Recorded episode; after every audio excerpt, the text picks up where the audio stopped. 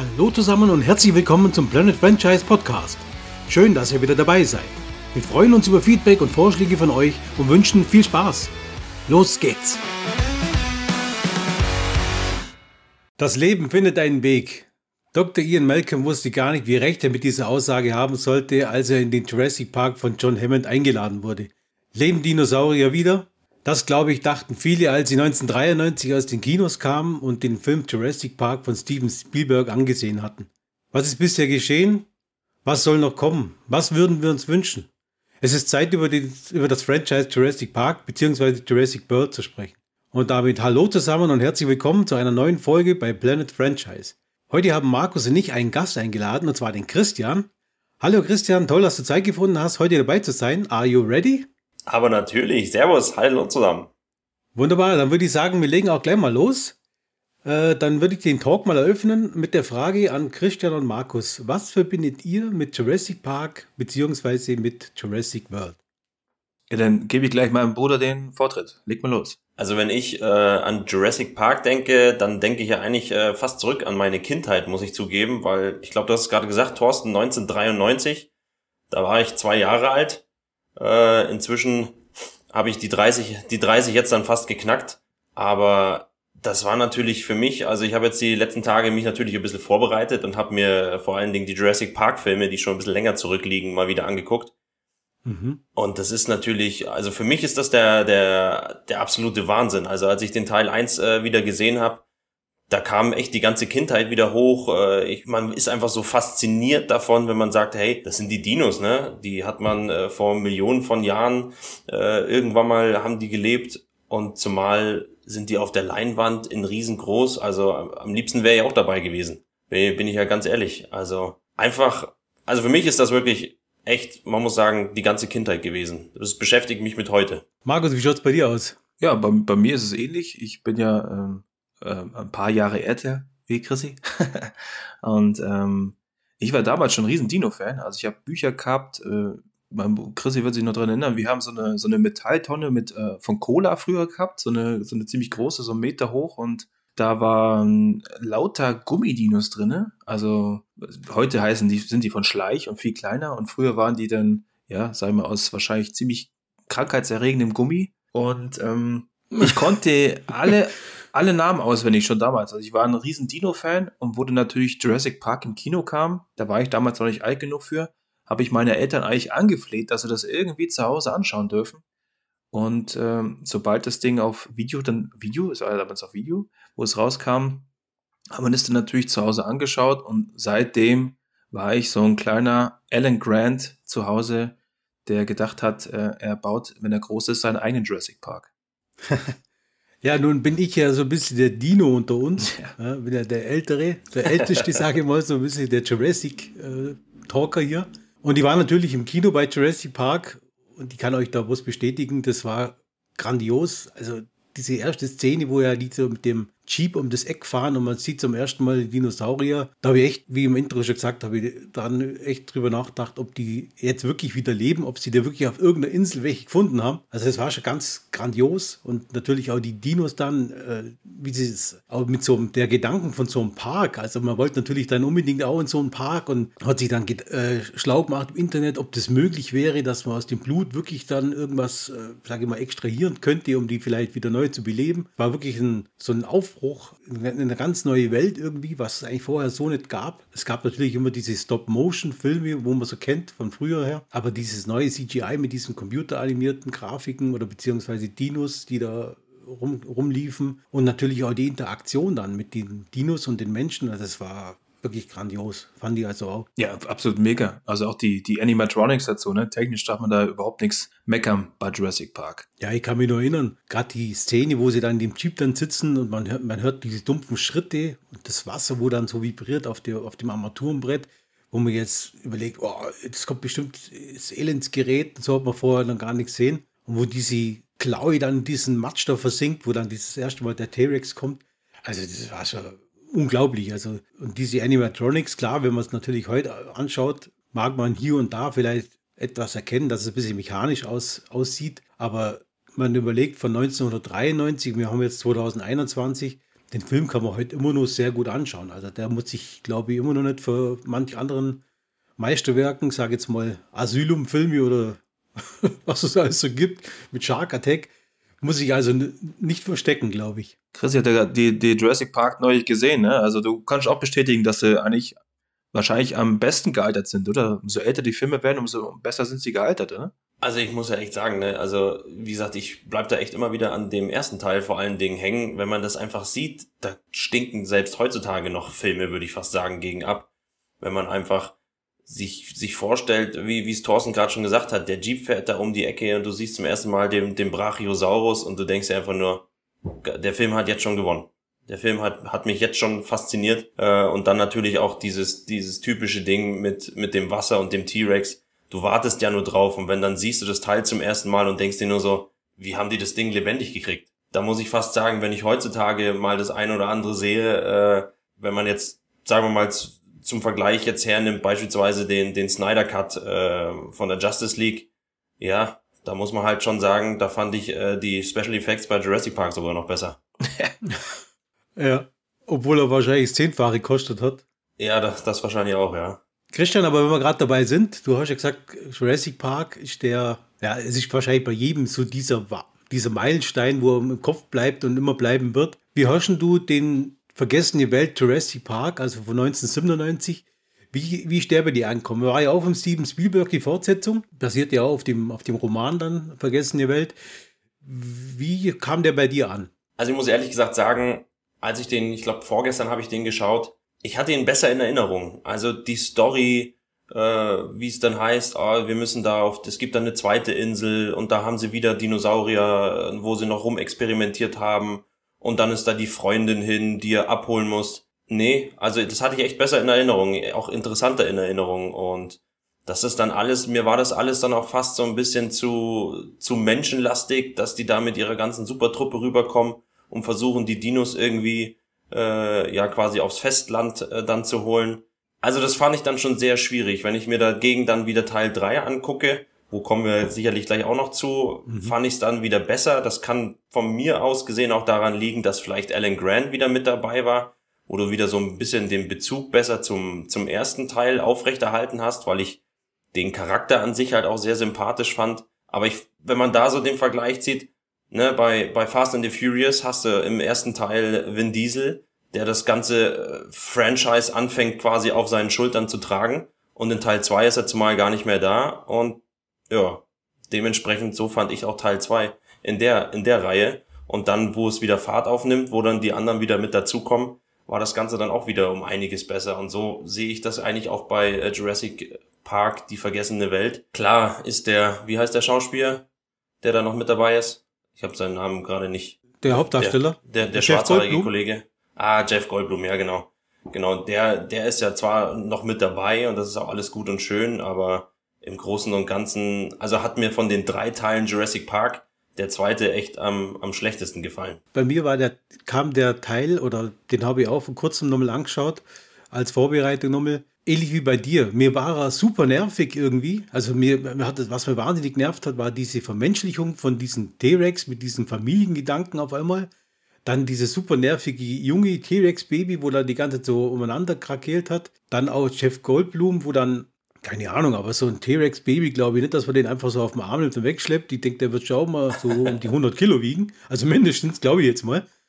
Ja, und, und vielleicht könnt ihr mir helfen. Markus, vielleicht die Frage an dich mal. Äh, bist ja immer einer, der immer gerne die Logik so ein bisschen hinterfragt. Also meine, meine Logikfrage an dich. Als dieses Schiff in diesem Hafen ankommt, wo sie sehen, das wird nicht mehr abgebremst, also so ein bisschen dieser fast Dracula-Gedanken, ein führerloses Schiff kommt dann in, in den Hafen rein und man sieht ja dann auch diese Körperteile, wo da an diesem Lenkrad ja. hängen und so weiter.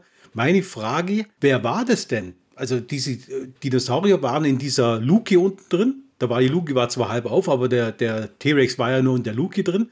Wer bitte hat denn die Leute dann gekillt? Ja, das kann eigentlich nur der, der Predator gewesen sein, oder? Also Ach so. Also ich erinnere mich noch an die, an die Szene, oder? Wo sie doch dann die, die Kapitänskajüte, oder was heißt, die, die, die Brücke eigentlich, die Steuerkabine, schauen sie ja an. Und da hängt doch mhm. der, diese abgefressene Hand hängt doch da am, am Ruder. Das soll doch dieser Schockeffekt sein. Ja, wie bei, wie bei Dracula so ein bisschen. Genau. Und da hab ich, hab, also denkt sich wahrscheinlich jeder, der zwei Gehirnzellen hat, also wenn der T-Rex, wie soll der sein, seine, sein, seine Fresse, sag ich mal, Entschuldigung, sein, sein Kiefer überhaupt da reinkriegen, ohne was kaputt zu machen und den da so abzubeißen, dass nur die Hand übrig bleibt. Ja, vor allem, und, und, und wer, wie kam er denn aus der Luke raus? Hat, also hat er da die Klappe geöffnet, ist dann raus und ist dann wieder in die Klappe rein, hat vorher aber das Schiff noch gesteuert, also dass es Richtung Hafen fährt. Also, nee, bin ich komplett raus. Also, wenn man dachte, wollte mir eigentlich jetzt wirklich verarschen hier? Also, das fand ich super nervig. Das Einzige, was ich genauso nervig fand, war dann auch wieder das, dieses Zwanghafte, jetzt müssen wir von der Insel weg in die, in die Jetztzeit. Also, so ein bisschen dieser King Kong-Gedanke, wo auch von dieser Insel in, dieses, in diese Stadt da kam. Also, das war auch total überflüssig. Das Einzige, was man vielleicht ganz gut finden konnte, war, wo dieser T-Rex durch die Stadt läuft und diese Interaktion mit diesen Gebäuden, also wo er diesen Bus da zum Beispiel rammt, wie das dann wie es den Bus so richtig wegnimmt, das fand ich jetzt ganz gut.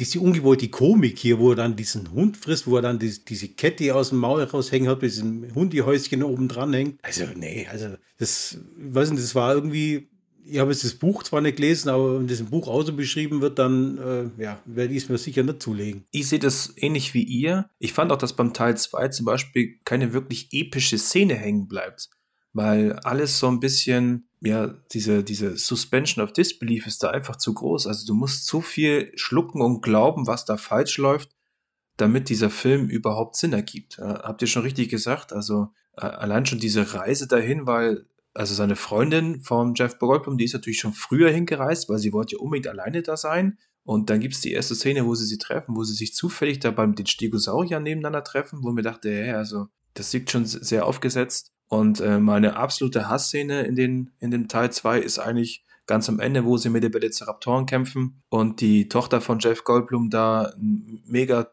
Turnakrobaten-Tanz macht und dann die Velociraptoren da aus dem Fenster rauszukicken. Also da haben wir gedacht, oh Leute, was macht ihr ja. da eigentlich? Also oh das, Gott. Ja, das geht ja gar nicht. Aber ich finde die Grundidee gar nicht schlecht, dass sie, dass dann quasi Jäger auf die Insel kommen um die Dinos zu jagen und Trophäen zu schießen, weil, also das, das würde ich noch plausibel finden. Da hätten sie eher drauf aufbauen müssen, finde ich. Das ist so, so ein bisschen, dass der, dass sie eigentlich einen ganz guten Kerngedanken dahinter haben. Ist es, also ist es wert oder muss man diese Lebewesen schützen, obwohl sie künstlich erzeugt worden sind? Das ist ja auch ein Thema, was im Fallen Kingdom später gemacht wird. Finde ich eigentlich ganz gutes Thema, weil da könnte man viele moralische Diskrepanzen aufbauen. Aber das wird halt beiseite geschoben. Und dafür schicken wir den T-Rex halt im, in so einem Panzerboot nach San Diego, damit er da ein bisschen rumwütet. Also das ist einfach, ja, extrem schlecht. Vielleicht noch für die Zeit kann man es nochmal ein Auge zurücken. 1997 war jetzt auch nicht sehr anspruchsvoll, ne? Naja, es war auch so ein bisschen so Vorbereitung, kann man schon fast sagen, oder der Gedanke an Jurassic World, ja, auch so ein bisschen. Da haben sie das ja auch aufgegriffen, dass man dann die Dinosaurier auf einmal kaufen kann und versteigert werden und was Gott was alles. Also das, äh, der, der Gedanke war für Jurassic Park oder ja, vergessene Welt, war ja, er wollte ja diesen Jurassic Park in die, in die Großstadt bringen, sage ich mal, und diese Dinos dann äh, in dieser Großstadt zur Ausstellung, also so ein bisschen wie Europa Park, dass man einfach da durchlaufen kann. Nur eben nicht auf dieser Insel, sondern halt in der Großstadt. Also allein diese Story ist eigentlich für mich schon ganz weit weg. Also hat mir absolut nicht gefallen. Ja, was mir auch aufgefallen ist, das ist natürlich nicht bloß in dem Film, sondern auch bei anderen, ist mir das ein bisschen aufgefallen. Was so ein bisschen, ja, auch so ein bisschen langweilig ist, ist immer dieses also die Raptoren sind ja in jedem Film dabei, das sind ja meistens immer die Hauptdarsteller so ein bisschen. Aber was mir immer auffällt, ist immer so, die, die Raptoren kommen, kommen immer und die schaffen es gerade so wegzuspringen und der Raptor springt ins Leere und beißt dann irgendwie in die, in die Leiter rein, wo er gerade noch seinen Fuß wegzieht. Klar, man will natürlich mit dem immer so ein bisschen die Spannung aufrechterhalten, aber also ich weiß auch nicht, das ist spätestens nach dem zweiten Teil hat man das dann gesehen, dass die Raptoren immer wieder, äh, sage ich mal, ins Leere gucken und die Menschen immer wieder entkommen. Also das zieht sich halt so ein bisschen hin. Und äh, ja, war beim, beim zweiten Teil war das halt schon sehr oft, auch gerade wo der Jeff Goldblum dann von dem Raptor da wegrennt und ja, dann ins Auto rein und dann verarscht er wieder der Ritter aus rum. Und also das ging auch ewig für die, die Raptoren-Szene. Die wollten sie halt ganz groß nochmal in, in Szene setzen. Ja, also mein Fazit für Vergessene Welt kann man anschauen, aber war ehrlich gesagt ein bisschen Enttäuschung nach Jurassic Park, habe ich mir mehr erwartet.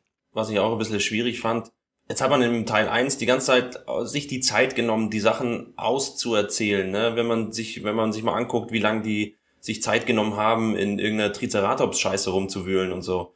Äh, und dann auch, haben sie ja auch über die Raptoren erzählt, wie, wie schnell äh, die Viecher eigentlich sind. Und eigentlich kommen die Typen jedes Mal einen Schritt zu kurz.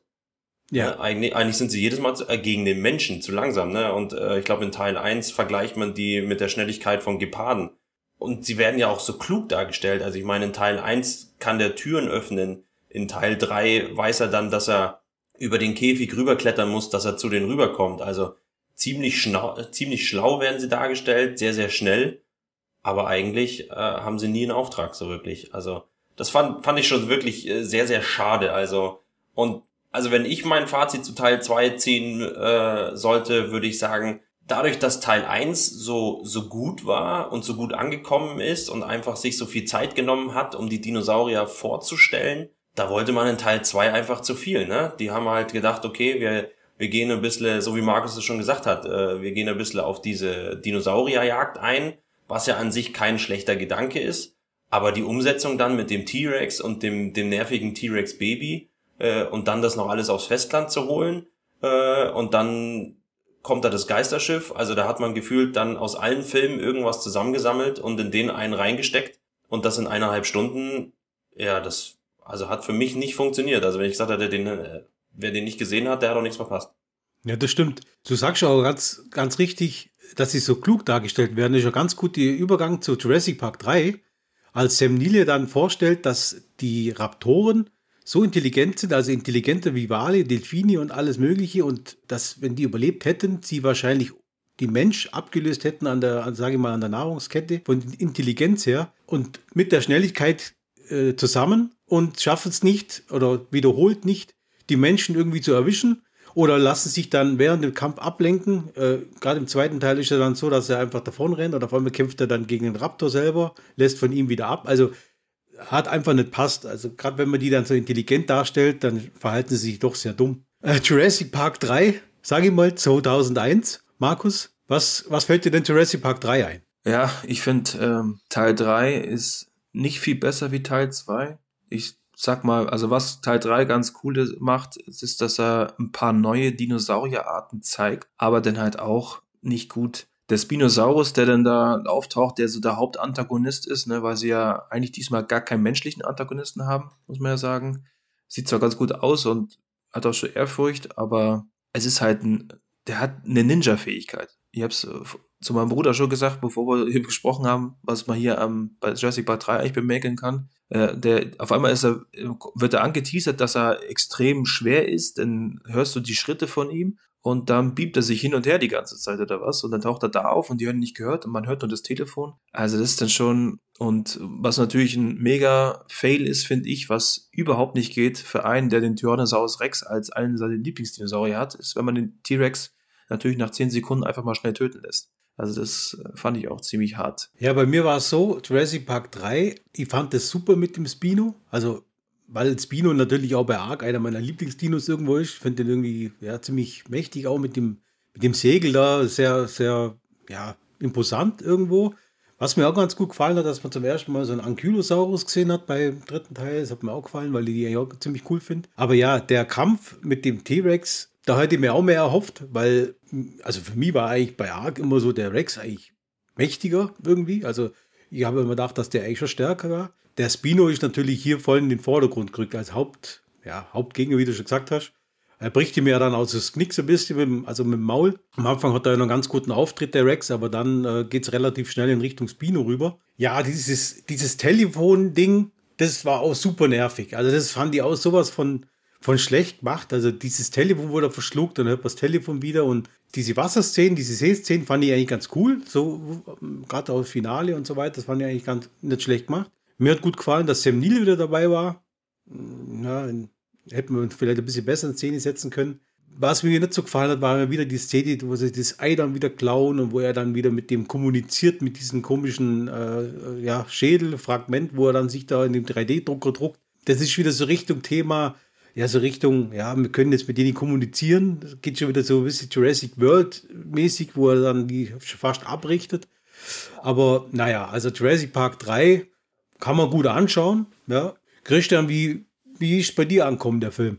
Also Jurassic Park 3 habe ich tatsächlich erst gestern geguckt und muss auch ehrlich gesagt sagen, also wie gesagt, kein Vergleich mehr zu Teil 2. Mir hat auch die Story dann ein bisschen besser gefallen, wie man das halt mit dem, der Junge geht da verloren. Und Alan wird quasi äh, wieder, wie soll ich sagen, als Reiseleiter auserkoren und er macht da mit, weil er das Geld braucht. Ähm, und, und dann landen sie doch da. Und also ich meine, ne, wenn mir schon jemand sagt, pass auf, wir haben da die Genehmigung gekriegt, dass wir auf die Dino-Insel dürfen oder drüber wegfliegen dürfen oder sonst was, da würde ich schon sagen, alles klar, das kann ja hier nicht ganz mit rechten Dingen zugehen. Aber gut, die Story muss ja irgendwie gestrickt werden, dann kommen sie auf die Insel und dann kommt natürlich gleich mal der Spinosaurus um die Ecke. Das war natürlich schon geil, ne? weil es halt einfach mal so einen ganz neuen Dinosaurier äh, ins Spiel bringt, noch die größere Gefahr. Wobei man dann unterm Strich halt auch sagen muss, der hat halt auch wieder keinen Auftrag, ne? Ich meine, der T-Rex wurde schon immer als die größte Bedrohung dargestellt. Die äh, B-Besetzung konnte er natürlich immer fressen, aber die Hauptcharaktere kamen natürlich irgendwie immer davon. Und beim Spinosaurus ist es ja genau das Gleiche. Am Anfang holt er sich mal ein und dann darf er den T-Rex killen, was ich ehrlich gesagt auch nicht so ganz cool gefunden habe, weil ich hätte, da hätte man sicherlich auch noch eine bisschen eine bessere Story draus stricken können. Aber dann kommt er halt auch immer wieder zu kurz. Und äh, so wie Markus das eben gerade auch schon gesagt hat, mit man, man hört das Telefon klingeln und zumal drehen sie sich um, weil sie denken, wo könnte das Telefon sein? Und dann steht der äh, Spinosaurus da äh, halb aus dem Wald raus, wo du sagst, hey, irgendwo hättest du mal einen Ast knacken hören müssen. Das ist natürlich schon klar. Es soll natürlich ein bisschen diesen, diesen plötzlich Effekt, äh, plötzlich ist er da, rüberbringen. Also das Einzige, was ich ihm noch abgenommen habe, ist da, wo er sich durchs Wasser schlängelt, wie so eine Anaconda dass man ihn da nicht hören kann. Ich finde, das ist genau richtig. Die, die machen eigentlich aus den letzten beiden Teilen, machen sie fast schon ein Creature-Feature. Also das, die Dinosaurier werden da extrem monstermäßig dargestellt. Also der Spinosaurus ist ja dann, seitdem er auftaucht, jagt er ja die Menschen. Und keiner weiß eigentlich warum. Aber er kommt immer mal wieder und jagt sie einfach über die ganze Insel. Das ist so, wo ich sage, es wird auch nicht mal erklärt, warum er auf einmal so sauer auf die Menschen ist. Also wenn, wenn sie erklären würden, die sind gerade in seinem Revier oder der hat da die Eier gelegt und der eine Typ hat das Ei geklaut oder so, dann könnte ich mir auch an. Aber der, der jagt die aus irgendeinem Grund und die haben ja Alan Grant dabei, was der, der Paläontologe, der mit den echten Dinosauriern schon was gemacht hat. So, so richtig wird er seiner Rolle ja gar nicht gerecht. Also er spielt ja sein ganzes Dino-Wissen eigentlich überhaupt nicht aus. Nur am Ende, wo er in die Velociraptor-Flöte bläst, da, wo er Glück hat. Ja, aber ansonsten Teil 2 und Teil 3 finde ich einfach zu wenig Dinosaurier, sondern einfach eher mehr, oh, wir sind auf der Insel gelandet, da sind ganz viele Klonmonster und, und die greifen uns an und wir müssen wieder abhauen. Und das ist, das ist einfach viel zu wenig. Also da, da ist jedes Computerspiel ist da leider besser mit Dinosauriern.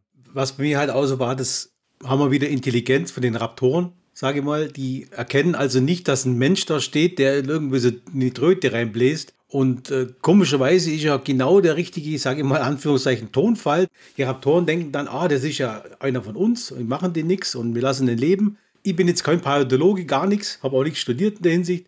Aber ich könnte mir vorstellen, wenn, das, wenn so ein Raubtier vor dir steht ja, und bösartig ist, wie sie es immer darstellen, dann ist es innerhalb von zwei Sekunden erledigt. Da kannst du in Tröd blasen, wie du willst. Das gibt einen, einen Sprung und dann bist du, glaube ich, weg vom Fenster. Und das ist das, was mich immer so ein bisschen stört, ja.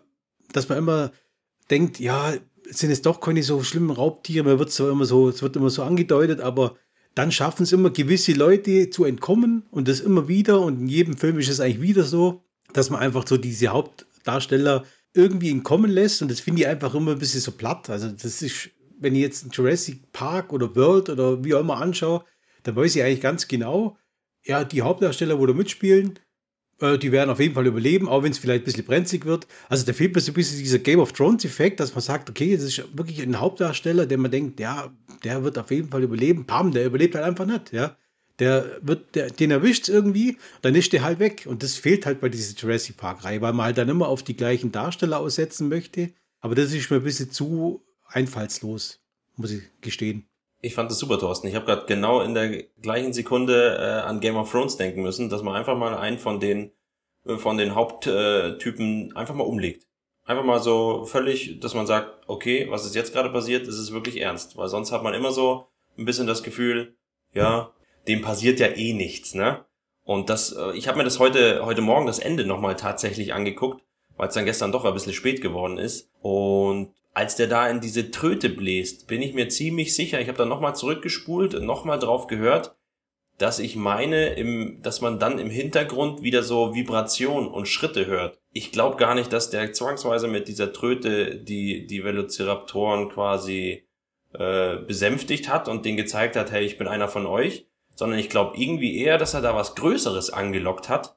Und deswegen haben die sich dann äh, verzupft, weil ich habe dann danach drauf gewartet, dass jetzt dieses größere Ding eigentlich kommt und dann gehen sie ja nur noch an Strand äh, und dann ist Ende Gelände. Guckt euch das Ende nochmal an. Ich bin mir ziemlich mhm. sicher, dass man im Hintergrund wirklich dann Schritte hört, weil ich habe dann eigentlich echt gedacht, ah, okay, jetzt kommt so mal doch nochmal der, äh, der Spino oder vielleicht kommt ja doch nochmal ein anderer T-Rex, ne? Gibt ja wahrscheinlich auch nicht nur einen auf der Insel. Ach, du meinst, die haben da geschnitten? Wie meinst du geschnitten? Ja, dass sie eine Szene eigentlich gedreht hätten mit dem Spino, dass er nochmal auftaucht haben wahrscheinlich aber dann in der Post-Production ja. gemerkt, scheiße, das ist zu viel von dem, wir haben eigentlich gutes Finale, schneiden den raus und beenden das so. Ja, genau. Es sah so ein bisschen sah so danach aus, als jetzt kommt nach irgendwas und deswegen verzupfen die sich ganz schnell, ne?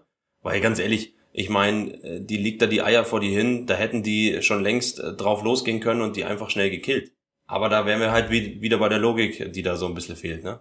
Oder es war vielleicht ein Drehbuchautor von Asylum dabei, ja. Den, wo sie dann gefragt haben, und er hat dann gesagt, ah nee, das lassen wir einfach weg, das ist nicht so schlimm, das kriegt sowieso keiner mit.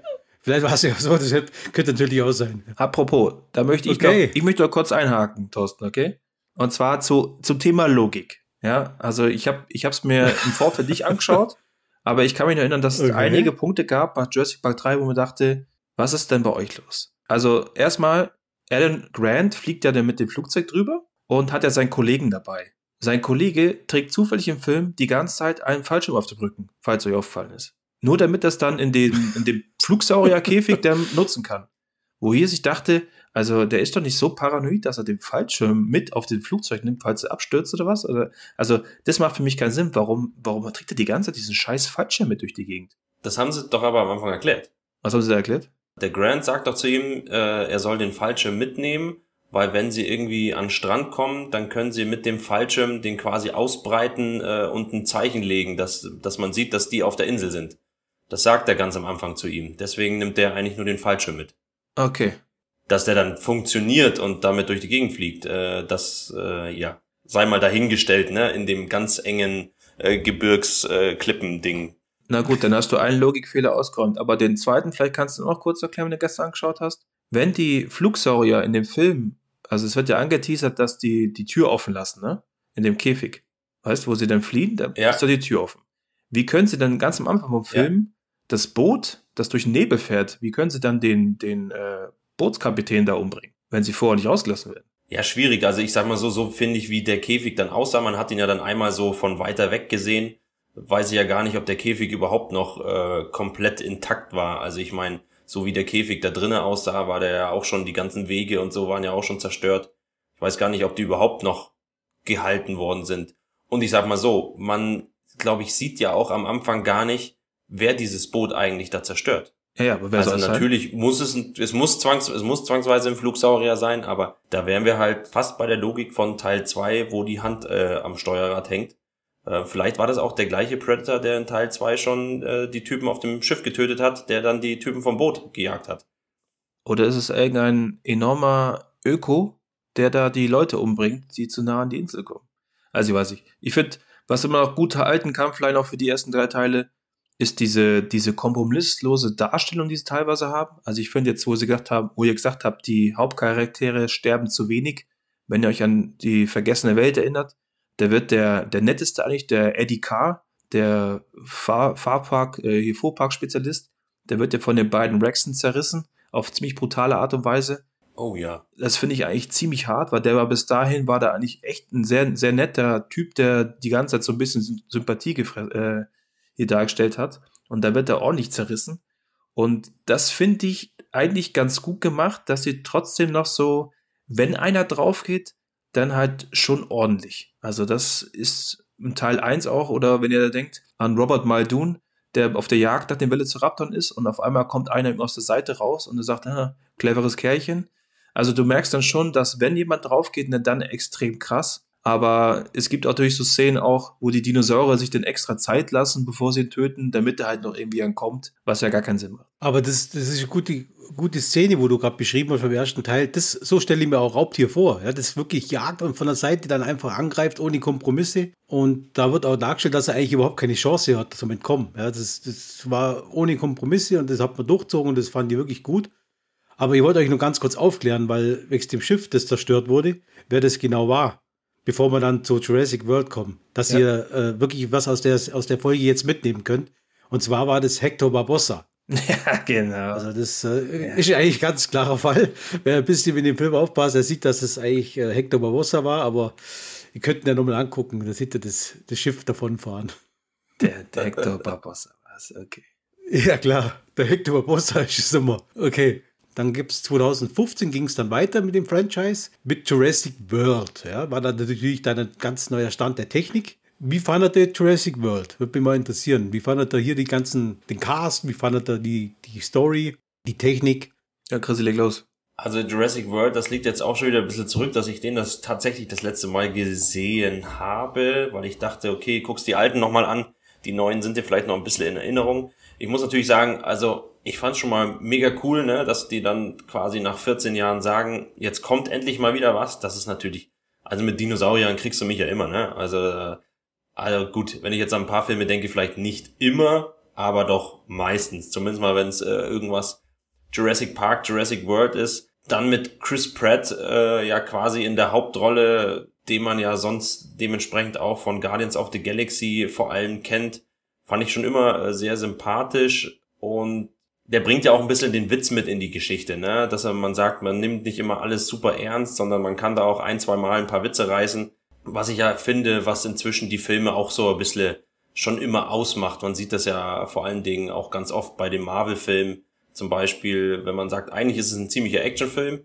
aber der Witz darf halt einfach nicht verloren gehen. Das passt da, finde ich, ganz gut rein. Auch der restliche Cast, wo jetzt sicherlich nicht alle, alle Schauspielernamen auswendig kennen, finde ich, das, das harmoniert eigentlich ganz gut. Das hat man sich eigentlich ganz gut anschauen können. Auch die Story, die sie da bringen mit, wir haben jetzt quasi äh, noch einen größeren Freizeitpark aufgefahren und wir sind alles noch viel sicherer und viel moderner. Die Geschichte fand ich eigentlich ganz cool. Ja, also da muss ich echt sagen, der Film hat mir eigentlich echt ganz, wieder ganz gut gefallen. Also der war auf jeden Fall ähm, für sich stehend dann wieder der bessere Teil zu dem, den sie dann äh, ein paar Jahre später da gedreht haben. Und jetzt setze ich natürlich dementsprechend auch äh, meine Aktien äh, in den neuen Teil, der ja mhm. kommen soll. Und ich hoffe mal, dass die da wieder so ein bisschen, ja, so ein bisschen back to the roots kommen, ne? Also das, was halt so ein bisschen diese, diese Dinosaurier einfach ausmacht, dass man einfach zeigt, es muss nicht immer noch größer, noch stärker, noch äh, gefährlicher sein, sondern das, wo sie dann wieder zeigen, ja, der T-Rex ist ja eigentlich äh, die große Waffe, wobei ich auch sagen muss, gerade bei Jurassic World, ne, dass ähm, äh, der, der große Wasser, ich sag mal, der große Dinosaurier aus dem Wasser, äh, das war natürlich schon auch mega mäßig, dass es äh, noch unter Wasser immer noch größer geht, ne? Ja. Gut, Jurassic World ist ja so angesetzt, spielt ja, sage ich mal, 20 Jahre nach dem Jurassic Park, sage ich mal, schließen musste, auf der Insel Nubula oder Nubla heißt sie ja, glaube ich, aus so einem Erlebnispark des Jurassic World eben. Und es geht ja, hier ist es so, der, wie du gesagt hast, der Mosasaurus, der zum ersten Mal kommt, wo er aus dem Wasser raus, war ja, genau. voll beeindruckend für mich, hat mir auch gar gut gefallen. Also der Film an sich hat mir sehr gut gefallen, muss ich echt sagen. Auch das Ganze, auch die, die Technik natürlich, ja, aus, aus jetziger Zeit kannst du natürlich nur mehr rausholen aus dem Ganzen. Ich weiß nicht ganz genau, wie ich mit ihm umgehen möchte, mit dem Indominus Rex, den sie da ins Leben gerufen haben. Also, dass sie da so einen super Hybriden gebastelt haben in dem Labor. Äh, es war natürlich auch so, der, Chris Pratt ist ja auch, also einer, der Tiere trainiert und der hat ja auch seine Raptoren, die ja ein bisschen auf ihn hören. Naja, das kann man jetzt auch finden, wie man will. Ob das gehen würde, solche Tiere so zu erziehen oder abzurichten, sagen wir mal ein bisschen wie ein Hund, dass sie auf dich hören, hat er ja immer diese komische äh, die Klackding in der Hand, wo sie scheinbar auf ihn dann hören sollen. Naja, und es geht ja auch darum, dass am Schluss von dem Ganzen ist ja dann was dabei, was, was ich gar nicht so schlecht finde, obwohl es natürlich ein bisschen unlogisch ist. Für den Kampf gegen den Dominus Rex, der ja DNA-Stränge von, von Raptoren in sich trägt und das Ganze, ja dann ganz die, die Raptoren von dem, von dem Chris Pratt sich ja gegen ihn wenden weil der Indominus Rex sie quasi ja mehr oder weniger, keine Ahnung, hypnotisiert oder auf seine Seite zieht. Dann kämpfen die ja eine Zeit lang für den Indominus Rex. Und am Ende ist ja dann so, dass das Ganze nochmal dreht. Da kommt dann der Tyrannosaurus Rex, kriegt auch wieder seinen Auftrag oder seinen Auftritt. Und es geht ja, in den Final Battle ist ja dann dieser Tyrannosaurus Rex gemeinsam mit den Raptoren dann gegen den Indominus Rex und Der Mosasaurus besiegelt ja am Schluss das äh, Schicksal von den Dominus Rex. Markus, wie ging es dir denn bei der Story und bei diesen Auftritten von den Dinos? Bei mir ist es ähnlich. Ich bin auch zwiegespalten. Also wenn ich das beim ersten Mal, wo ich im Kino angeschaut habe, muss ich sagen, ja, das ist so, so ein bisschen, als hättest du mit zwölf den Film nochmal selber geschrieben. Und äh, so ein bisschen aus der Sicht des Fanboys, ne? Also so, so ja. alles kommt, wird extremer und wird noch besser. Also Chris Pratt zum Beispiel, eigentlich eine, eine Top-Besetzung. Ich habe irgendwie nicht verstanden, warum sie nie den Bezug gemacht haben zu Jurassic Park 1. Ganz am Anfang ist doch so, wo Alan Grant diesen kleinen dicken Jungen da bedroht mit der Velociraptor-Kralle. Das wäre ja sau witzig gewesen, wenn das dann Chris Pratt später ist, der die Raptoren trainiert, dass man da so die, dass die Verbindung mehr, mutiger geschlossen hätte, weil die machen ja auch schon mehrere Andeutungen, auch wo, durch, wo sie durch die Ruinen von Jurassic Park dann noch gehen und das alte Auto finden und sowas. Also das hätte ich besser gefunden, wenn sie da noch ein bisschen mehr connected hätten zum alten Jurassic Park. Und ja, du musst halt dann schon wieder extrem viel schlucken, finde ich, ne? Weil, also gerade der Indominus Rex, wenn man das so betrachtet, also wir haben einen Dino-Film und die Dinosaurier reichen eigentlich nicht aus, sondern wir müssen jetzt noch eine mega Monsterwaffe machen, die noch böser ist wie alles andere und, und sich noch unsichtbar machen kann. Da sind wir beim Predator übrigens, ne? Wenn wir das so betrachten. Ja. Ja, es ist schon ganz cool, der Endfight dann, wo der T-Rex und der Velociraptor und auch der Moser dann gegen den quasi, gegen den super gezüchteten Dino kämpfen müssen. Aber wenn du mal auf der anderen Seite schaust, musst du sagen, hey Leute, ihr habt alle möglichen Dinosaurier, die es gibt. Ihr habt eigentlich eine, eine tolle Welt da und man muss ja auch äh, noch dazu fügen, dass Jurassic Park und Jurassic World ist das einzige Franchise im Kino, was Dinosaurier äh, at its best zeigt, ne? Also es gibt ja, das wird nicht so ausgeschlachtet wie andere, sagen wir, Franchises. Und das Beste, was denen einfällt, ist, dass sie halt einen unsichtbaren Mega-T-Rex machen, der auf der Insel durchdreht, was ja wahrscheinlich klar ist und wieder das gleiche spiegelt, was in Teil 1 passiert, ne? dass sie wieder alle fliehen müssen. Und auch ja, und wenn ich an die Gyro-Kapsel denke, ne? also die Gyro-Kapsel, die finde ich immer noch ziemlich bescheuert und scheiße. Also er ist, er ist gut, ich finde ihn gut, er ist besser wie Teil 2 und ja. Teil 3, aber er hat für mich auch nicht so ganz dieses epische, tolle, was Teil 1 hat. Ich glaube eher, dass der, der Macher von dem Film so ein bisschen darstellen wollte, wie skrupellos die Menschen noch sein können. Ja? Was, was, äh, was wollen sie noch alles erschaffen? Und da ist ja auch dieser Haupt, äh, sage ich mal, Wissenschaftler, der in jedem Teil dabei ist, ich weiß gar nicht, wie er heißt. Wu heißt er. Wu. Ja. ja, genau. Der ist ja wieder derjenige, der den ja bastelt, sage ich mal, mehr oder weniger. Und ich glaube eher, das geht so in die Richtung, wie skrupellos können die Menschen sein? Was, was können sie noch für Verbrechen begehen an, sage ich mal, an der Natur? Äh, und das ist ja die Möglichkeit mit diesem Reagenzglas, sage ich mal, wo, das, wo der alles mögliche zusammenmixt, auch mit dem Unsichtbaren, da hat man halt vom Raptor ein bisschen was neu gemacht, dann ist er das dann hat er das Blutrünstige vom Raptor und keine Ahnung, wo er, wo er die anderen Sachen alle her hat, aber ich glaube eher, dass das so die, die Message so ein bisschen sein wollte oder sein sollte bei dem, bei dem Indominus Rex. Aber wenn du gerade sagst, episch, dann muss ich sagen, bei Jurassic World fällt mir eine Szene am Schluss ein und du, Markus, du weißt ja, sag jetzt mal Godzilla, ja, King of the Monsters, wo sie sich alle vor ihm verbeugen. Ich stehe ja immer auf so epische Momente. Und wo dieser Rex dann in diesem Areal da steht, auf diesem Plat Plateau, am Schluss, ziemlich am Schluss, und dann nochmal diesen Rex-Schrei loslässt und du siehst das ganze, die ganze Insel nochmal vor dir. Also das fand ich schon ziemlich geil. Das äh, fand ich echt gut. Ähnlich wie im Teil 1 auch, wo er, wo er da so schreit und dann diese, dieses Banner darunter kommt. Das fand ich auch ziemlich, ziemlich cool. Also es war, für mich war es ein würdiger, äh, würdige Fortsetzung, muss ich sagen. Ähm, technisch super. Darsteller war, bin ich, bin ich auch beim Christian, hat mir auch gut gefallen. Interaktion zwischen denen hat mir gut gefallen. Die waren auch sehr sympathisch. Man hat denen ja auch so ein bisschen abgenommen. Man hat gut die neuen Dinos reingebracht. Gerade der, der Mosasaurus, also der war so, der hat mich so beeindruckt. Da habe ich mir echt gewünscht, Mensch, ich möchte auch dahin, ich möchte, auch, ich möchte ihn auch sehen live. Also das ist ja schon extrem, wie, wie echt die, die Dinos da aussehen. Also mir hat er eigentlich ganz gut gefallen, muss ich sagen. Ja, aber ich habe mich gefragt, du, wie tief ist denn die, die, das Wasserbecken vom Moser? Also wir kennen ja aus Ark, der ist ganz, ganz unten eigentlich so weit unten, wo keiner runtertauchen kann. Also wie tief ist die Wasserkugel denn eigentlich? Ne? Also das ist doch ein bisschen. Hä? ja gut, theoretisch haben sie es wahrscheinlich irgendwie auf dem Meer baut, wo das Meer eh so tief war. Keine Ahnung. Ja. Müssen wir die mal vielleicht mal anschreiben und fragen, das Becken ja, lieber nicht. Ja, vielleicht hier unsere Zuschauer oder Zuhörer, die wissen es vielleicht. Schreibt es einfach mal in die Kommentare, wenn ihr wisst, wie tief das Becken war. Äh, würde mich mal interessieren, ja. Gut, die Frage eigentlich. Christian, hast du noch was für Jurassic World, wo du vielleicht noch äh, loswerden willst? Gibt es da noch ein Thema? Da war halt auch wieder so, ne? Der Indominus Rex, glaube ich, ist ja dann auch in seinem, seinem Käfig drinne und hat ja, glaube ich, auch so einen Chamäleon-Strang gekriegt, warum er ja dann eigentlich unsichtbar sein muss. Finde ich auch übrigens gut, dass wir das jetzt geklärt haben. Finde ich gut, dass wir das jetzt klären konnten, äh, wer in Teil 2 und Teil 3 dann dementsprechend äh, auf dem Boden gewildert hat. Dann war das ja wahrscheinlich auch der. Ah, scheiße, jetzt haben wir's. Also, also haben, haben die den schon, die haben den schon viel früher erfunden, als wir das eigentlich wussten. Aber man muss natürlich auch sagen, der macht sich dann unsichtbar. Äh, die wissen, dass sie den Chamäleonstrang damit reingebracht haben und machen ja dann, glaube ich, erstmal das, äh, den Käfig auf, weil sie denken, äh, der hat sich irgendwie befreit oder so, ne? Also, wo, wo du halt immer nur wieder denkst, was ist denn mit dem Menschen los, dass sie das nicht kapieren, was sie da selber zusammenmixen und äh, wie oft soll der Park denn eigentlich noch auseinandergerissen werden, dass sie merken, vielleicht sollten wir keinen so einen Park mehr machen. Klar, diese Velociraptor-Training von Chris Pratt, das war natürlich auch so eine Geschichte, wo man sagt, ja, du wolltest halt wieder irgendwo was Neues reinbringen, so wirklich abnehmen, dass die da auf ihn hören. Ich meine, ich fand das dann schon ganz gut, äh, dass der Indominus äh, die dann quasi überschreiben kann, dass die dann wieder auf ihn hören. Aber trotzdem insgesamt, man hat das aber auch schon gesehen, dass äh, am Anfang war das mal ein ganz normaler Velociraptor. In Teil 3 äh, hatte dann schon eine ganz andere Farbe gekriegt, ne? Und wurde schon wieder viel, viel schlauer dargestellt.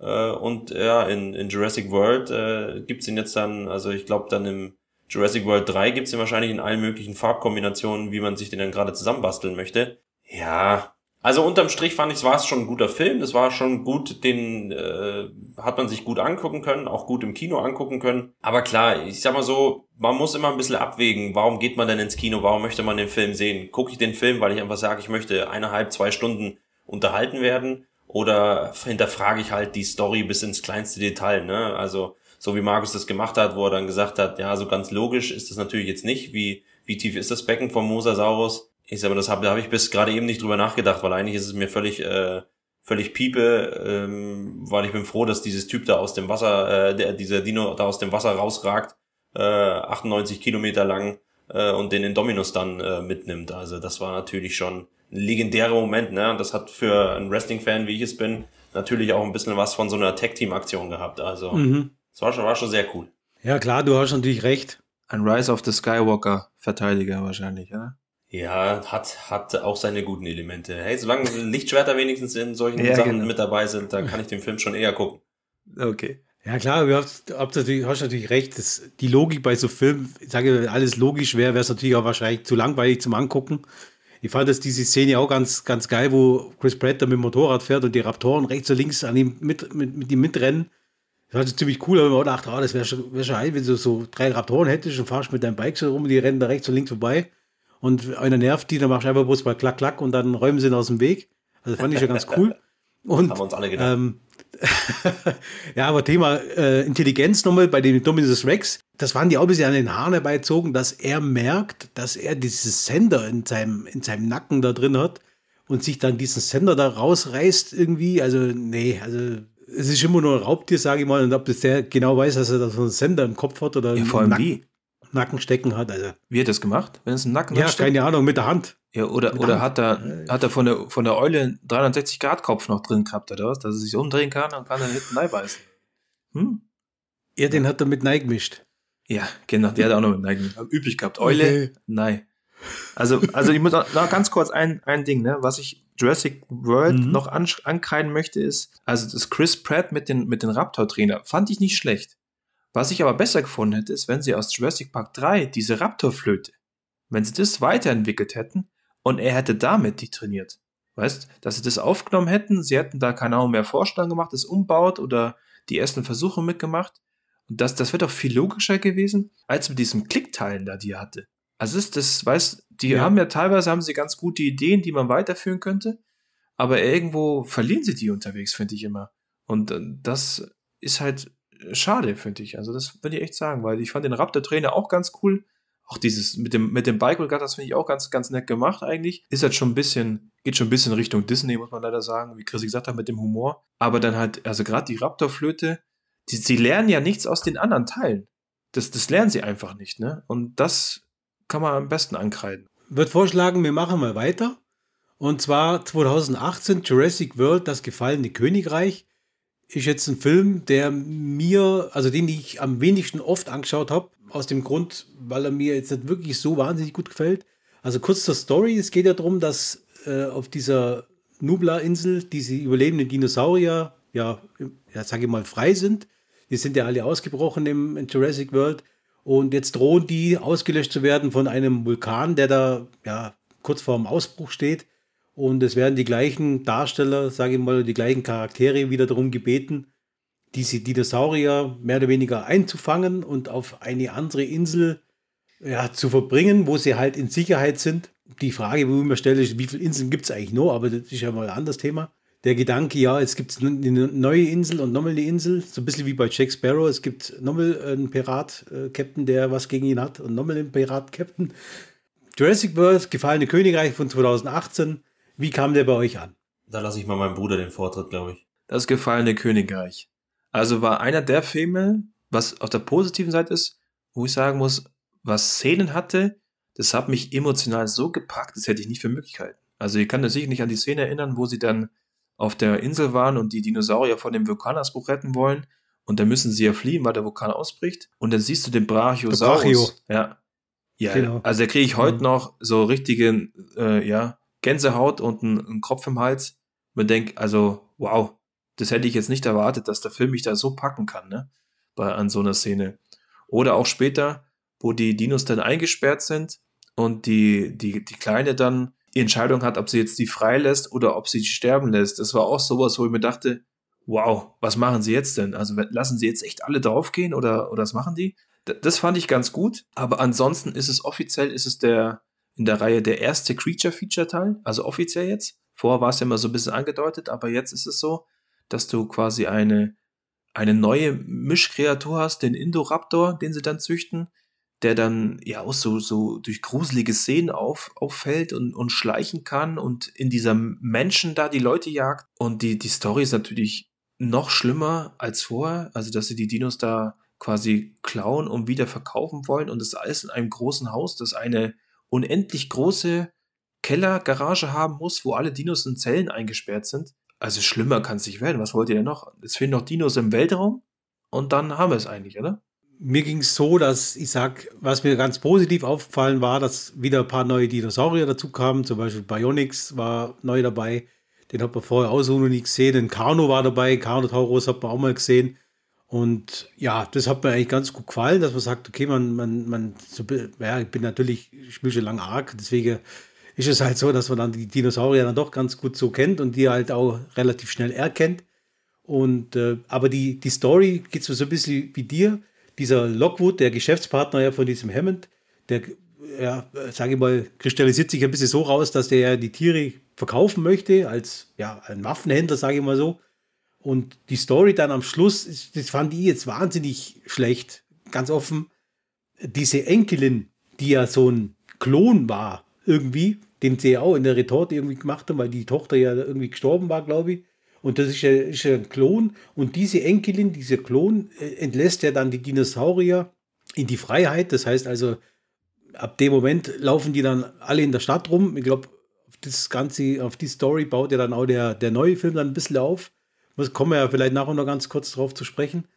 Aber die Story, die fand ich jetzt wirklich also schlecht. Also hat mir nicht gefallen, diese, diese Wendung, die es da nimmt. Und wie du schon gesagt hast, wieder dieser ganz neue äh, Indoraptor, den sie da jetzt wieder einbaut haben, hat mir einfach nicht gefallen. Und die Szene mit dem Brachio, die fand ich auch heftig. Also ganz interessant, wenn man, man weiß zwar, das ist so computeranimiertes äh, ja, Geschöpf, sage ich mal mehr oder weniger. Aber man, man ertappt sich schon, dass man da fast mit, mit leidet und denkt sich, oh, ey, komm, jetzt fahrt's mal zurück und nehmt den mit irgendwie, ladet den auf und dann siehst du ja bloß, wie diese Rauchschwaden ihn dann verschlingen oder das Feuer dann irgendwie verschlingt. Das fand ich ja auch heftig. Also, das ist auf jeden Fall ein Moment, der, der ist bei mir auch hängen geblieben. Aber ansonsten, ja, war jetzt ein Film, der hat mir von der Story her überhaupt nicht gefallen. Also, wird dann sicher nicht mein Lieblingsteil werden. Kann ich auch mal sagen. Okay, Christian, wie schaut's bei dir aus? Also da muss ich, glaube ich, gibt's gar nicht mehr so viel da hinzuzufügen. Ähm, mhm. Bei der ersten Szene sind wir uns, glaube ich, alle einig. Ähm, da muss man ja schon fast eine Träne verdrücken. Aber wie gesagt, also ich bin da aber auch schon bei, bei Teil zwei äh, von Jurassic Park, äh, genauso wie Teil 2 von Jurassic World. Quasi versuchen sie wieder die, die Dinos äh, mit aufs, äh, ja, sagen wir mal, in, in, in nach Amerika ja höchstwahrscheinlich zu bringen.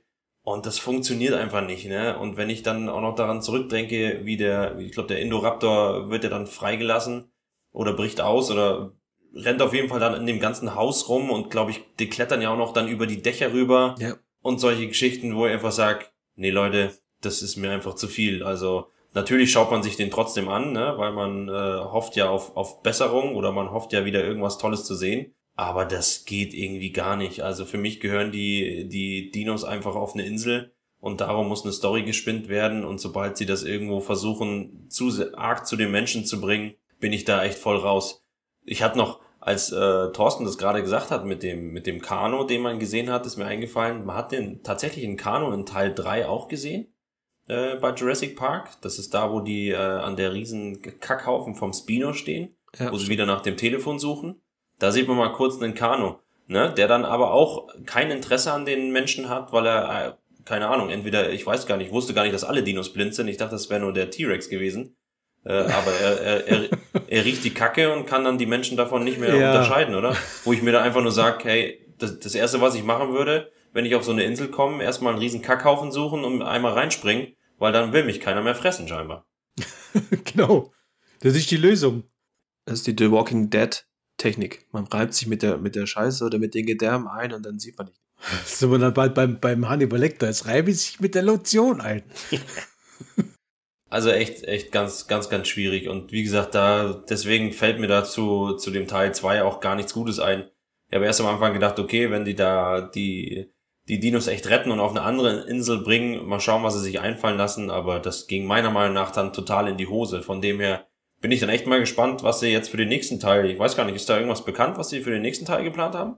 Ja, es gibt, es gibt auf jeden Fall ein paar News. Komme ich noch ganz kurz drauf. Was mich nur kurz interessieren würde, habt ihr den Kurzfilm auch gesehen, den äh, Battle at Big Rock? Sonst würde ich Ihnen Nee. ganz kurz erklären, um was da geht. Genau, in meiner Recherche bin ich über den Film gestoßen und zwar der Film macht der gleiche Regisseur, ja, der auch wieder den, den kommenden Film machen wird, also dieser Colin Trevorrow, ja. Genau. Und ihr habt den angeschaut, gibt es nur auf Englisch, aber der ist, kann ich euch bloß empfehlen. Also der heißt Battle at Big Rock. Ist ein Kurzfilm, der geht 10 Minuten. Ist technisch erst die Sahne. Also muss ich sagen. Und der spielt ähm, nach den Ereignissen Jurassic World 2, also Last Kingdom, und gibt so die Einblicke, was, was es äh, nach der Flucht der Dinosaurier so passiert ist. Und da ist es immer so, dass so ein Ausflug, äh, siehst du so ein Ausflug, so, ja, so Camp, wo da gerade camp- campieren quasi. Der, der ist eben auf äh, Big Rock, heißt der Nationalpark. Das ist eine Familie. Und die sehen plötzlich, dass so ein, ja, so eine Art Triceratops, der heißt, glaube Nasu Toratops oder so ähnlich, weil der so einen Schnabel vorne hat. Und die laufen da durch, die, durch das äh, Camp, mit, hat so Junges dabei. Und auf einmal kommt so ein Allosaurus, also auch, glaube einer der ersten Auftritte von einem Allosaurus oder der erste, glaube ich und geht halt übelst ab und zerstört das ganze Camp und äh, greift dann das Kleine an von diesem, äh, ich sage jetzt mal Triceratops, äh, kann ich mir besser merken. Und die Mutter von dem Kleinen, versucht es äh, zu ver verteidigen. In der Zeit geht der Alu auf die Familie los und zerstört halt das ganze, den ganzen Trailer von denen. Also ist extrem geil gemacht, voll spannend, auch, auch wenn ganz kurz zehn Minuten bloß geht. Und dann kommt aber der, der Vater von diesem ja, kleinen Triceratops nur zur Hilfe. Und dann gibt es halt da nochmal einen guten Fight. Äh, Und am Schluss ist dann so, dass die kleine Tochter mit so einer, ja, das fand ich dann auch wieder ein bisschen, ja, ein bisschen lächerlich, hat so eine kleine Armbrust und schießt dem, dem Allosaurus dann halt zwei Pfeile so ein bisschen in den Kopf. Und auf das hin lässt er dann ab und verschwindet halt. Und wo er wegläuft, sieht man halt die ganze Zerstörung von diesem Camp. Und dann ist der Film auch schon aus. Also das soll so die Brücke schlagen zwischen Jurassic World 3 und, sage ich mal, der Auszeit, die wir jetzt Corona-bedingt natürlich haben, zu Jurassic World 3 dann. Also den kann ich euch empfehlen. Battle at Big Rock. Kann man bei äh, YouTube angucken. Also ziemlich interessant. Also ist echt gut gemacht. Okay, klingt fast nach Ark. Ja, ja genau. Also ein bisschen arg, genau. Dann wollte ich noch was fragen. Kennt ihr die Serie auch? Camp Creators. Genau, ja. Habt ihr die schon mal angeschaut? Ich habe den reingeschaut, ja.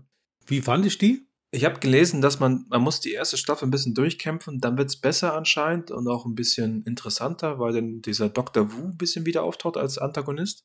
Aber ist Ja. halt von der Animation her, ist halt schon nicht ganz so, glaube ich, bin nicht die Zielgruppe, sag ich mal.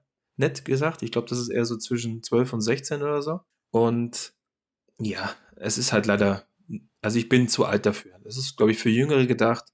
Sieht, ist so ganz witzig und nett gemacht. Wenn du jetzt einen, einen Sohn hättest, der in dem Alter ist, sowas kann man da bestimmt gut mitschauen, denke ich mal. Aber ich weiß jetzt nicht, ob ich die Ausdauer besitze, da die es sind mittlerweile, glaube ich, vier Staffeln, die vier Staffeln da komplett durchzuschauen, bis es irgendwann mal spannend und interessant wird. Es geht ja auch um Kinder, also. Mh. Hm. Also vielleicht kurz zum Inhalt. Es ist ja so eine Animationsserie, die ja ist jetzt dritte Staffel kam im Mai 2021 aus Netflix raus. Äh, die vierte Staffel ist bestätigt. Und äh, es spielt so ein bisschen bei, auch bei Jurassic World in diesem Zeitstrahl mit, äh, mit Nirei. Und ähm, ja, es heißt so ein bisschen auf Deutsch übersetzt Camp Kreidezeit. Das fand ich auch ein bisschen, naja, okay. Aber es geht ja darum, dass ähm, der, ja, sage ich mal, Hauptdarsteller Darius erhält die Möglichkeit, das Camp zu reisen, dieses Abenteuercamp und äh, gewinnt da so ein Videospiel als einer der ersten. Deswegen kriegt er das Ticket dafür. Da trifft er dann auf die Camp, auf die Campbetreuer, die Roxy und den Dave. Und die sind quasi verantwortlich für die Unterbringung oder die, sage ich mal, ja, die Aufsicht der Jugendlichen, die da campen. Und da gibt es halt dann verschiedene Charaktere einmal so einen arroganten, bisschen den, den Candy, das ist so, so ein, ja, ein reicher, reicher Schnösel so ein bisschen. Dann gibt es so Influencerin, die Brooklyn. Dann so eine, so eine Sportskanone, die, die Jazz gibt es noch. Und dann diese, diese Sammy gibt es noch und so einen ganz schüchternen, der, der heißt Ben. Man hat also so versucht, oder sage ich mal, diese ganze, ja, alles abzudecken. Jede, gerade die Influencerin, gerade in der heutigen Zeit, wo keine Ahnung, wie viele Millionen Follower und so weiter hat und so ein bisschen abhängig von ihrem Handy ist. Ich schaue mir die Serie gerade momentan an, bin in der ersten Staffel schon ziemlich weit. Muss sagen, die Technik der Animationsserie, ja, muss man jetzt mögen, ist so ein bisschen kindlich gemacht. Ich finde, die Dinosaurier sind sehr gut gelungen. Mir würde es gar nicht wundern, wenn sie da wirklich diese CGI-Grundmodelle aus den Filmen auch verwendet haben. Steven Spielberg ist auch als Produzent ein bisschen mit dabei. Also, das habe ich so ein bisschen raus, rausgelesen. Also, ja, wer jetzt so auf Animationsserien steht und wo so die Fortsetzung beziehungsweise ein bisschen anderen Handlungsstrang von Jurassic World, Schrägstrich Jurassic Park vielleicht mal sehen möchte, kann ich empfehlen. Also, ich habe schon schlechtere gesehen, aber ist natürlich eine reine Geschmackssache. Christian, hast du ja auch schon mal angeschaut, die Serie? Tatsächlich habe ich äh, da letztens mal reingeguckt und äh, mhm. beziehungsweise reingeguckt. Ich habe mir den Trailer angeschaut, weil es, glaube ich, jetzt was hat, was hat sie gesagt? Vier Staffeln, glaube ich, gibt's. Ich glaube, die vierte Staffel ist noch gar nicht so lange her. Zumindest mal wurde es mir auf jeden Fall vorgeschlagen. Äh, vorgeschlagen. Das kann natürlich auch sein, dass das mit dem Algorithmus äh, bei Netflix zu tun hat. Fand ich ganz interessant, aber ich bin da eigentlich auch bei meinem Bruder. Ich fand diesen, den Zeichenstil, dieses animierte, ja, schwierig. Äh, viel, viel jünger als mein Bruder bin ich ja auch nicht und deswegen sage ich auch, äh, ich habe ja schon zwei Kinder und wenn die alt genug wären, dass ich sagen könnte, das könnt ihr gucken, dann würde ich das sicherlich lieber machen, als aktuell immer Paw Patrol gucken zu müssen. Aber sei es drum. Also die Serie habe ich an sich noch nicht gesehen, aber mhm. vielleicht ganz interessant, mal, mal zwischendrin mal reinzuschauen. Okay, cool. Also wie gesagt, es gibt da drei Staffeln. Die vierte ist schon bestätigt, die gibt es allerdings noch nicht. Also wer da Bock hat, kann sich ruhig mal angucken. Ist reine Geschmackssache. Zum Thema Soundtrack vielleicht noch ganz kurz. Ähm, also Soundtrack habe ich mir auch überlegt als Thema. Brauchen wir jetzt groß, glaube ich, nicht anschauen. Ich fand den Soundtrack passend. Man kennt ihn, glaube ich. Ich glaube nicht viel zum Sagen dazu. Also diese, die Musik passt für mich zu den Filmen. Die wird ja dann auch mal ein bisschen abgewandelter Form von Film zu Film eigentlich mehr oder weniger übernommen. Wie findet ihr den Soundtrack? Ist der für euch passend oder? Episch. Also John Williams, gerade bei Jurassic Park am Anfang, ja. wo die erste Fanfare kommt, also eine, eine meiner absoluten Lieblings-Soundtracks überhaupt. Den höre ich heute noch gern einfach mal so an. Ja, kann ich bestätigen, auf jeden Fall. Wollen wir nur ganz kurz vielleicht nur die Spiele anschauen? Ähm, zu den Büchern habe ich mal angeschaut. Es gibt, also es gibt die zwei Bücher, ja, das von der 90er Jahr, aber das Jurassic Park, das Buch einfach, Dino Park und dann die vergessene Welt, das ist ja, sage ich mal, Film 1 und 2 oder Jurassic Park 1 und 2, das grundlegend auf den Büchern basiert. Weitere Bücher habe ich jetzt keine gefunden. Ja, wer jetzt Leseratte ist, der kennt die Bücher vielleicht. Ansonsten aus der 90er Jahre gibt es die zwei Bücher. Aber jetzt zum Thema Spiele. Markus, da werde ich eher an euch ein bisschen abgeben, weil äh, ich weiß, dass es diverse Spiele gibt für Super Nintendo, für, für PlayStation und für alle möglichen. Das Lego Jurassic World habe ich mal ganz kurz angespielt. Und das einzige Spiel, was ich gespielt habe, war das Jurassic World Evolution von 2018. Muss dazu sagen, es ist so ein Aufbaustrategiespiel, was mir sehr gut gefallen hat. Allerdings war es mir dann irgendwann zu komplex. Also es war dann so, dass muss ja immer diese DNA suchen und dann kannst du die, die, die Dinosaurier dann, äh, sage ich mal, mehr oder weniger zusammenbrüten oder zusammenbasteln irgendwo. Aber es war dann so, da hast du dann ja verschiedene Inseln auch und irgendwann war das dann so, ah, bist auf der einen Insel fertig, gab es da wieder Alarm, ist wieder ein Dino ausbrochen und also mir war das dann irgendwann zu unentspannt. Das war dann, ständig war ich dann da unter Strom und muss da hinrennen, da hinrennen. Also mehr kann ich jetzt zu diesen, sage ich mal, digitalen Spielen nicht sagen. Das Einzige, was ich noch weiß, dass es noch ein Brettspiel gibt. Ja, aber vielleicht, Markus, kannst du uns als alter Zocker oder Christian vielleicht auch ein bisschen über die Spiel, durch die Spiele so ein bisschen durchführen. Ja, das Brettspiel, Chris, das haben wir ja gehabt. Kannst du dich daran erinnern, das, das allererste da? Das ist, glaube ich, auf Teil 2 basiert ist, ne? Das ist dunkel in Erinnerung, oder? Da musste man noch, glaube ich, irgendwie immer zum Schluss mit dem Hubschrauber wegfliegen, war das so? Ja, das war so, ein, so ein, eine Map quasi, wo diese, ich glaube, dieses diese kleine Stadt oder dieses, dieser Forschungsbereich da, der ziemlich zerfallen ist, der ist da angedeutet worden. Und du konntest die verschiedenen Charaktere aus dem Film spielen. Und was ganz cool war, einer konnte die ganzen Dinosaurier spielen, also den Rex und die Velociraptoren. Und das haben wir eigentlich relativ oft gespielt damals. Ich glaube, ich war halt wahrscheinlich der Ältere, deshalb habe ich immer die Dinosaurier gespielt und du musstest immer dran glauben. Aber das fand ich ganz witzig eigentlich auch. Du konntest mal so von Haus zu Haus spielen mit den Dinosauriern. Das war eigentlich, ja, war ganz cool. Aber was, was vielleicht besser war, ähm, auf Super Nintendo, da haben wir beide ja viel Zeit damit verbracht. Ich mit dem, mit dem ersten Jurassic Park Teil, das war, ähm, da spielst du Alan Grant auf der Insel und du musst so ein paar Aufgaben erfüllen. Und das war echt, echt gutes Spiel. Und zum zweiten Teil kann Chrissy mehr sagen, das haben wir mich zu zweit gespielt, das war auch auf Super Nintendo. Jurassic Park Teil 2, glaube ich. Da konnte man nämlich ähm, ja, so, so Mini-Missionen machen, ne, Chrissy, wo du zu zweit quasi durch die Gegend gelaufen bist. Erzähl du mal kurz was dazu. Ja, also nochmal kurz ein, einzuhaken in Teil 1, da gibt's eine ganz nette Geschichte zu, weil ich glaube, das ist knapp drei Wochen her, als äh, meine Mutter mich angerufen hat und gesagt hat, du, ich habe jetzt dann demnächst Urlaub. Habt ihr eigentlich die, den Super Nintendo noch? Ich würde mal ganz gerne wieder dieses Jurassic Park Spiel spielen. Ja, also das war, ich fand für damals war das einfach ein sehr komplexes und sehr großes Spiel eigentlich. Also sicherlich eins der besseren Spiele noch damals für den Super Nintendo. Ich meine, das mit dem Speichern, ähm, das war natürlich ziemlich krass, weil man gedacht hat, man hat da teilweise zwei, drei Tage die Konsole durchgehend an. Das können sie wahrscheinlich heutzutage gar nicht mehr machen, weil dann müsstest du Xbox oder Playstation gleich irgendwo zum Händler bringen, dass er das wieder repariert. Und zu Teil 2, das weiß ich auch, das liegt, glaube ich, tatsächlich hier auch noch irgendwo rum, weil der Super Nintendo funktioniert auch tatsächlich noch. Das ist in der heutigen äh, Zeit auch äh, kaum mehr vorstellbar, dass so ein Gerät so lange hält. Äh, da war es, glaube ich, tatsächlich so, dass sich da so eine Mission an die andere gehängt hat. Aber das war dann, obwohl man es zu zweit spielen konnte, glaube ich, auch schon verhältnismäßig schwer. Also ich glaube, durchgespielt haben wir das nicht. Ich fand sowieso, dass teilweise die, die Nintendo-Spiele früher wirklich sehr, sehr schwer waren und man auch immer das Problem hatte, man hatte halt so eine gewisse Anzahl an Leben und wenn die Leben halt verbraucht waren, dann ging es halt wieder ganz von vorne los, ne? Genau, und dann, Thorsten, da kannst du wieder einsteigen, kenne ich noch äh, Trespasser, Jurassic Park Trespasser, das kennst du auch noch. Also, ähm, ich bin ja immer der alte Recherchierer, kennt man ja.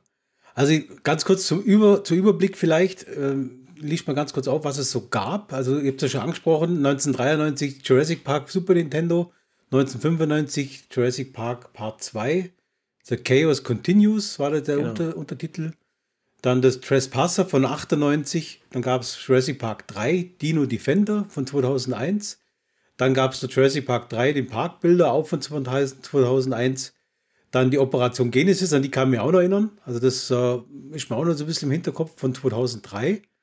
Dann gab es noch Jurassic Park The Game, also basierend auf dem Film. Das habe ich auch gespielt, ja. Genau, 2015 nur das Lego Jurassic World. Also klassisches Lego-Spiel eigentlich, wie man es ja alle so kennt, bloß halt im Jurassic World äh, Continuum. Und eben 2018 Jurassic World Evolution. Ähm, das ist das, was ich, was ich eigentlich ja, relativ lang gespielt habe. Habe ich ja vorher schon mal ganz, ganz kurz erklärt. Aber ansonsten, ähm, ja, was Spiele angeht, ich war da einmal eher Richtung Film unterwegs. Spiele waren jetzt, was Jurassic Park angeht, jetzt ja eigentlich nicht so bei mir. Also kann jetzt da schwer was zu sagen. Zumal sie natürlich auch schon sehr alt sind, die Spiele.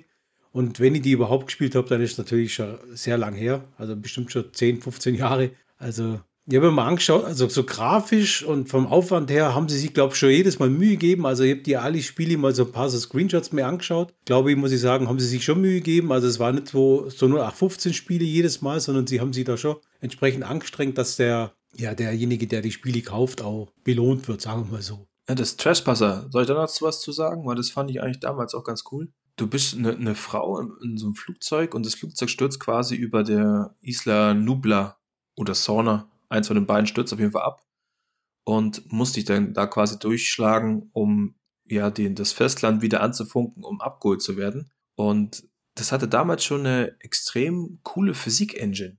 Also auf, aus Half-Life kennt man es ja, wenn man irgendwas abgeschossen hat und die sind dann quasi, die Sachen sind zusammen in sich zusammengefallen oder runtergefallen. Das war damals schon da äh, eigentlich sehr ganz, ganz cool gemacht. Die Grafik, da kann man sich eher so an Tomb Raider 3, glaube ich, äh, orientieren, also schon sehr eckig und ähm, ja, überhaupt nicht vielfältig.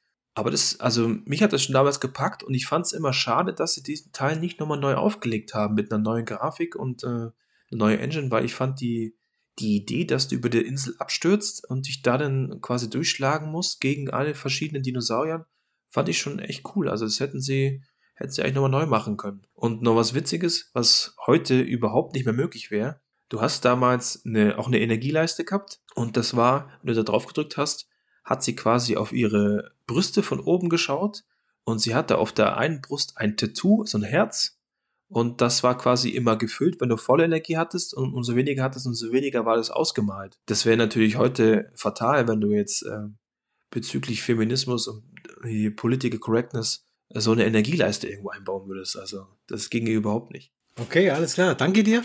Vielleicht noch abschließend, bevor wir zum Schluss kommen, noch ein Ausblick auf Jurassic World Dominion. Also es ist ja so, was ich so nachgelesen habe, also diese ja, Daten und der, der eine Film, der Kurzfilm, der deutet ja auch so ein bisschen darauf hin. Man will wohl wieder ein bisschen zurück zu diesem ja, klassischen Jurassic Park, also nicht mehr diese hochgezüchteten Dinos, sondern eher wieder die klassischen äh, einbauen. Und um was es jetzt ganz genau geht, ja, kann man jetzt schwer rauslesen. Es ist bloß so, dass sie wohl die Trilogie, also die, die neue, die Jurassic World Trilogie hier zum Abschluss bringen wollen und dass wohl keine Hybrid-Dinos mehr vorkommen. Das würde ich mir auch wünschen. Ich würde mir wünschen, dass sie das so ein bisschen auch wirklich sich wieder auf das, äh, ja, auf die Basics so ein bisschen beruhen. Also so ein bisschen so die, die klassischen Dinos wieder ein bisschen äh, in, der, in den Vordergrund stellen. Ich glaube, dass der Cast auch wieder dabei ist, der alte von den Jurassic World, also Chris Pratt und so weiter, die Raptoren sollen wieder dabei sein. Und äh, Mosasaurus sei auch wohl angekündigt, dass die da dabei sind. Und was mir ganz gut gefällt, es soll wohl so sein, dass alle Darsteller aus den Jurassic Park Filmen nochmal zurückkommen. Also die Laura Dern und wie sie alle heißen, die kommen wohl alle nochmal zurück. Das habe ich jetzt nochmal nachlesen können. Und ja, ich würde mich, würd mich freuen, wenn da ein vernünftiges Finale dabei rauskommen wird. Wie, was erhofft ihr euch denn von Jurassic World Dominion. Herr Chris, leg los. Ich bin da ganz bei dir, Thorsten. Ich würde auch sagen, also ich hoffe einfach, dass es so ein bisschen wieder, wie ich es vorhin schon mal gesagt habe, back to the roots geht, dass sie wieder irgendwie auf der Insel sind. Ich meine, natürlich, es ist, es ist schwierig, ne? Das ist ja ähnlich, wie ihr es vorhin auch schon mal gesagt habt mit Fluch der Karibik, ähm, wo ihr ja auch schon drüber gesprochen habt. Äh, letztendlich wird irgendwie wieder irgendein Dinosaurier rausgezogen oder irgendein Gegner. Die Story ist immer ähnlich. Aber das ist ja eigentlich das, was man halt einfach sehen möchte. Und ich fände den Ansatz natürlich, äh, bin ich mal gespannt, wenn du sagst, die haben den alten Cast quasi auch wieder mit drinne, dass man, dass man die da irgendwie nochmal unterbringt und nochmal, die Frage ist halt immer, wie man sie einbaut, ne, weil die Leute sind ja dementsprechend jetzt auch alle 20, äh, wenn nicht sogar 30 Jahre älter, inwiefern die man dann überhaupt noch so sinnvoll nutzen kann. Aber es gibt ja dann doch immer diese typischen Expertenrollen, denke ich, die dann so zwei, drei äh, schlaue Sprüche klopfen äh, und zur Not müssen sie halt dann doch echt mal für den Dino herhalten. Dann haben sie halt ihr Ende da gefunden. Aber ganz ehrlich, wenn Alan Grant da nochmal kommt und wird, das klingt jetzt vielleicht ein bisschen hart, aber irgendwann mal doch mal von so einem Raptor gelebt, gelegt, ähm, dann ist es ja doch so, dass er für in jedem Teil eigentlich gesagt hat, äh, dass sein Spezialgebiet die Raptoren sind äh, und er eigentlich nie lebend von der Insel runterkommen wird. Äh, und wenn das dann doch mal passieren sollte, wäre das ja für ihn, glaube ich, auch gar kein schlechtes Ende. Aber ich fände es auch ganz interessant, wenn man wirklich mal meinen Bruder mit ins Boot holen würde und den mal da ein paar Zeilen zu schreiben lassen würde.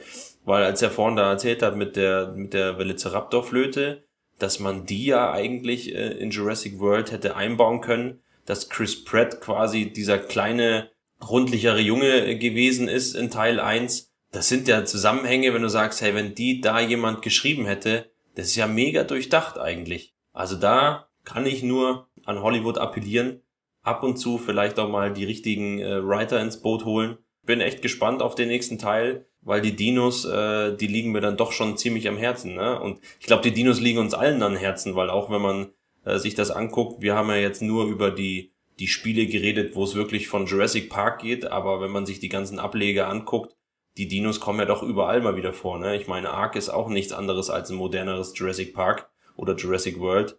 Äh, und selbst Tomb Raider hat äh, mal bei den Dinosauriern geklaut.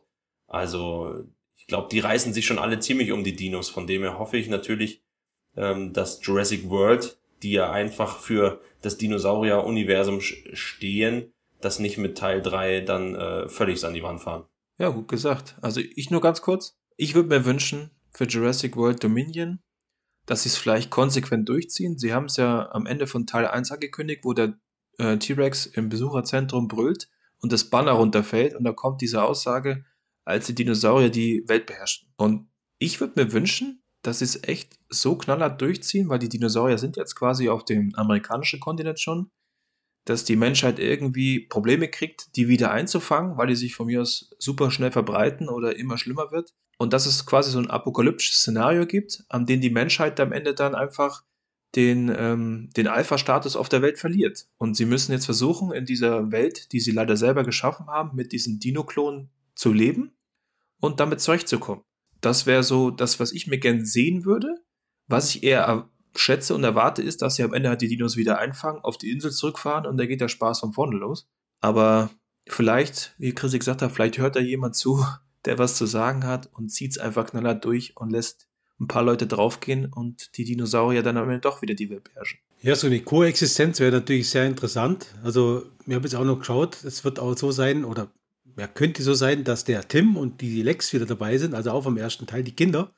Wäre auch interessant. Es könnte theoretisch immer noch rauskommen, dass der, der Chris Pratt wirklich der Junge wäre. Das ist, ist ja noch nicht verloren. Das hat man ja noch nie äh, ausgeschlossen, dass es nicht doch sei. Zum Thema Chris Pratt, der hat natürlich selber noch gesagt, er verspricht der Dino-Reihe auf jeden Fall einen phänomenalen Abschluss la Avengers Endgame. Also er hat jetzt die Latte sehr hochgelegt. Wir hoffen mal das Beste, dass es wirklich ein würdiger Abschluss gibt. Sie haben natürlich auch gesagt, es wird äh, weitere Dino, Dino-Filme geben, nicht nur, also das Jurassic World wird halt so abgeschlossen, aber ich kann mir vorstellen, wenn man Hollywood kennt, die werden auf jeden Fall wieder irgendwelche Spin-offs oder sowas äh, irgendwo wahrscheinlich wieder lostreten wollen. Lassen wir uns mal überraschen, was da so kommt. Ich würde vorschlagen, wir lassen es für heute gut sein. Wir sind dann doch schon relativ weit in der Zeit. Mir bleibt auf jeden Fall, mich herzlich zu bedanken, Christian. Vielen Dank, dass du dabei warst. Ich hoffe, es hat dir ein bisschen Spaß gemacht und mir würde mich sehr freuen, wenn du mal wieder Zeit hast und vielleicht nochmal dazukommen würdest. Ja, auf jeden Fall. Ich bedanke mich, dass ihr äh, mich äh, dabei haben wolltet. Also für mich gibt es nur zum Abschluss zu sagen, wenn du sagst, dass Chris Pratt hier vom epischen Ende redet, wenn er dann aber anfängt, äh, zum Schluss äh, im optimalen Finale den T-Rex irgendwie zu betanzen, wie er es in Guardians of the Galaxy gemacht hat, dann bin ich raus. okay, alles klar. Markus? Ja, ich will mich noch bedanken, dass Chrissy so schnell eingesprungen ist. Okay. Und dann, äh, bis dahin, ihr Community da draußen, schaut keinen Scheiß, hört lieber Planet Franchise. Alles klar, vielen Dank fürs Zuhören. Bis zum nächsten Mal. Macht es gut. Ciao. Wir danken euch fürs Zuhören. Schön, dass ihr dabei wart. Wenn ihr Lust habt, empfehlt uns weiter oder ladet euch die Episoden runter. Habt ihr Ideen für unseren Podcast, welche ihr gerne mit uns besprechen wollt? Dann kontaktiert uns über die Social Media Kanäle, YouTube oder unsere Webseite unter planetfranchise.de. Wir würden uns sehr freuen, von euch zu hören. Lasst es euch richtig gut gehen. Bis zum nächsten Mal, euer Planet Franchise.